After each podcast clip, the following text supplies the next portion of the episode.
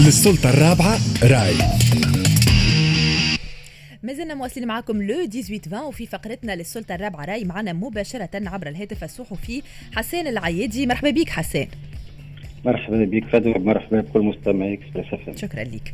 نرجع معك في البداية على البيان. الصادر البارح على رئاسة الجمهورية بخصوص الاعتداءات اللي قامت بها قوات الأمن على متظاهرين في شارع الحبيب بورقيبة. رئيس الجمهورية أسدى تعليماته ولكن ماذا بعد هذا الاجتماع؟ كيفاش قريت أنت حسان بيان رئاسة الجمهورية؟ وهل تعتقد أنه سيتم في يوم من الأيام الاعتماد على مقاربة جديدة في التعاطي مع الاحتجاجات؟ كيف ما اللي تحدث عليها رئيس الجمهورية قيس سعيد آه شوف هو البيان نتاع الرئاسة واللقاء والتسجيل الفيديو اللي تم نشره متجاوز مدة دقيقة تقريبا 50 ثانية آه كانت مؤشرات واضحة على انه الرئيس لن يذهب في آه شعارات أو خطاب القاله نتاع محاسبة أو التدقيق فيما يحدث في الوزارة ومحاسبة المسؤول عن الانتهاك.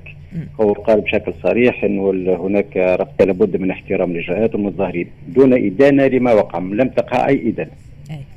وهذا يفسر لنا أن الرئيس المرحلة هذه ما عندوش استعداد أو في تفكيره لا يريد أن يدخل في صراع مع وزارة الداخلية وبعض الأمنيين. يعني يعتبر أنه عملية المحاسبة ستكون سابقة وتنجم تخلي جزء من الوزارة يأخذ نوعا ما موقف مضاد ليه. نذكر مليح أن وزارة الداخلية في تونس من 2011 لغاية اليوم الناسي هذا. كانت وزارة تقريبا ما نقولش متنطعة ولكن وزارة فارضة نوع من العلاقة ما بينها وبين السلطة الحاكمة. هي علاقة نوع من أنوف تكون العصاتك الغليظة ولكن مقابل الحماية. والحماية تعني الإفلات من العقاب وتغض البصر والتجاوز عن كل انتهاك يقع في حق التونسيين. من 2011 اليوم الناسي هذا لم يقع محاسبة من سحل وقتل ومارس انتهاكات في حق المتظاهرين في حق التونسيين.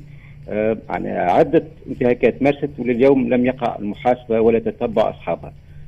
هناك بعض القرارات التعليفات تتعلق بجرائم أو بانتهاكات داخلية مهنية ولكن ما يتعلق بالانتهاك اللي فيه ممارسة التعذيب أو السحل كما صار في سيد حسين كما تعلم معهم كما غيره ما ريناش ومش مش لأنه للأسف الشديد في تونس وزارة الداخلية يقع التعامل معها على انها العصات الغليظه لمن يحكم ومن يحكم لا يريد أن يجرد نفسه من هذه العصات بالنسبة ليه كي يحل ملف وزاره الداخلية وكي تصبح هناك محاسبة وملاحقة لمن يخطئ هو نوع من انتزاع هذه العصا من يده.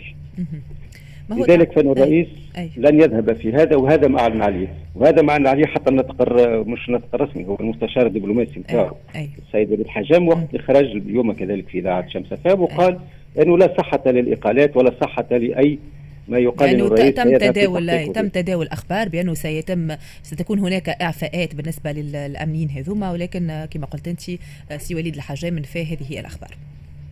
وهذا يفسر مليح معنى المقاربه بتاع الرئيس، هناك غضب في الشارع من اللقاء. صاير تم استدعاء الوزير وغيره لقول إنه لا يسمح بالانتهاكات وسيقع مقاربه جديدة، المقاربه الجديدة هذه كيف ستكون؟ إن لم يكن هذا أوان واذا كان الرئيس بعد 25 جويلة يعلن إنه مع دولة القانون واحترام القانون والمقاربات الجديدة وقع يوم 1 سبتمبر اعتداء على مواطنين تونسيين. ومنحوا من حقهم في التظاهر؟ استخدام الغاز مسيل للدموع الاعتداء على الصحفيين الاعتداء على محامين ومع ذلك هذه المقاربة الجديدة لم ترى النور. هي المقاربة الجديدة تقوم بالأساس على وقف الإفلات من العقاب. إنهاء سياسة الإفلات من العقاب. أي مقاربة جديدة دون إنهاء سياسة الإفلات من العقاب ليست إلا ظهر رماد على العيون. وشعارات لن نراها على أرض الواقع. ما فائدة هذه الاجتماعات إذا معناها الاجتماع هذا أنت ترى أنه وقع بصفة سورية معناها هو صورة فقط معناها. الاجتماع هو نوع من إبداء حسن النية. ما وقع قد وقع في القادم لن يقع الانتهاك سيقع ضبط النفس أكثر وما إليه. الاجتماع الهدف نتاعو ان الرئيس يحافظ على الصورة الذهنية اللي خلقها لنفسه انه ينتمي إلى الشارع التونسي ينتمي للثورة ينتمي وأنه يتابع معناها المستجدات يتابع بشكل أي. أي. اللقاء صار بعد 24 ساعة تقريبا. اللقاء صار مع قيادات أمنية ما سمعناش إيش قال فيه. سمعنا كان البلاغ اللي صدر كان فيه واضح. يحيي كالعادة عرفت نحيي ونطالب بعرفت باحترام حقوق الإنسان والقانون فوق الجميع وما إليه. عرفت القانون بما معناه أنه قانون التظاهر. اللي يتحدث عن قانون التظاهر؟ عرفت قانون التظاهر في تونس نعرف جميعا. من صاغه؟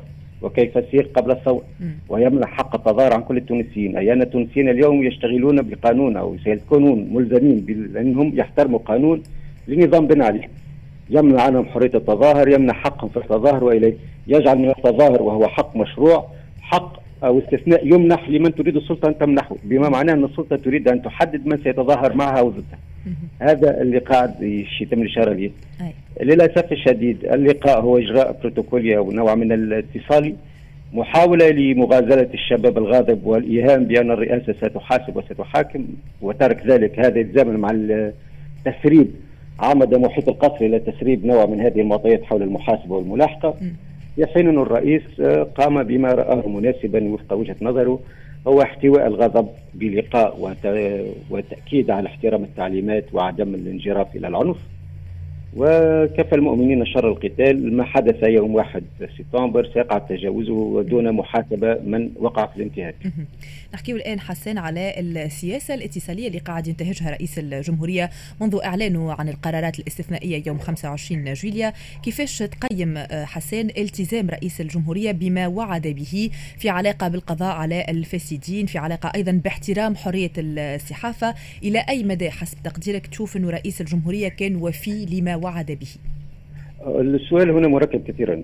دعيني نقسمه معك اجزاء فيما يتعلق بالسياسة الاتصاليه لرئيس الدولة هي سياسة كصحفي نعتبرها سياسة خطيرة لأنها تقوم على مقاربة بسيطة. احتكار المعلومة واتخاذ قرار كيف ومتى يتم الإفراج عنها.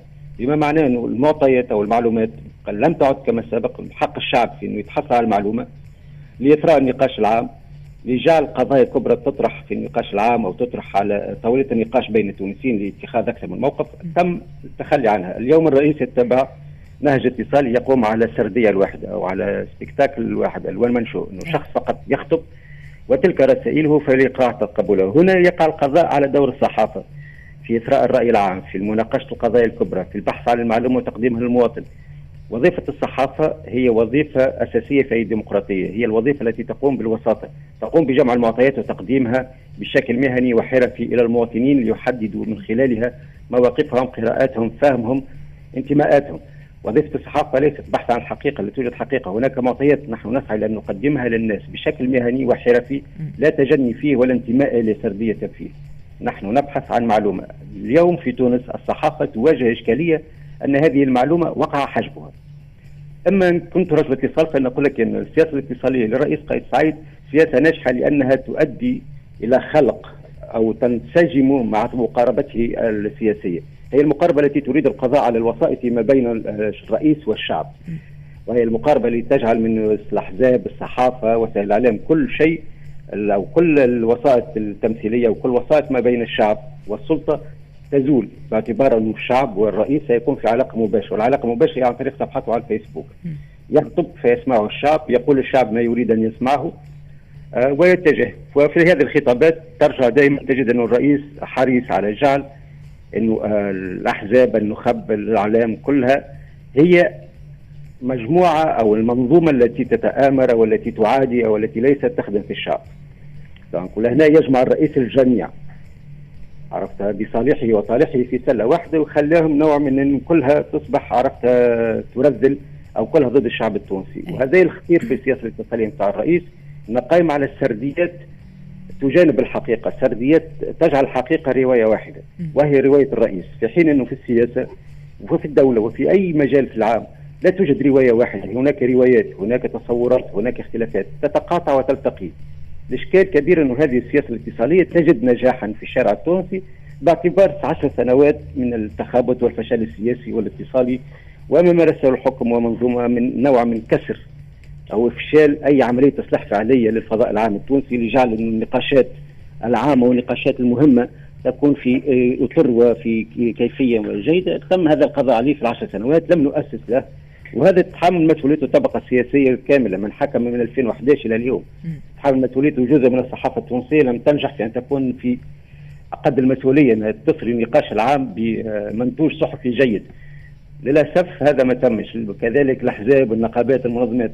الكل نتحمل جزء من المسؤولية أنه يصبح اليوم المشهد أو المشهد التونسي برمته السياسي والإعلامي والثقافي غيره قائم على السردية الواحدة قائم على ما يقوله الرئيس فقط.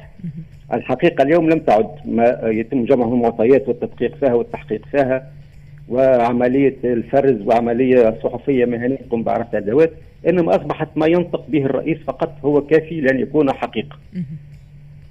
نختم حسان بتعليقك على حالة الارتباك اللي قاعدة تعيشها اليوم حركة النهضة والعديد من الأحزاب الأخرى. تعليقك أيضا على تجميد عضوية عماد الحمامي والقرار اللي سبقه أيضا بحل المكتب التنفيذي لحركة النهضة.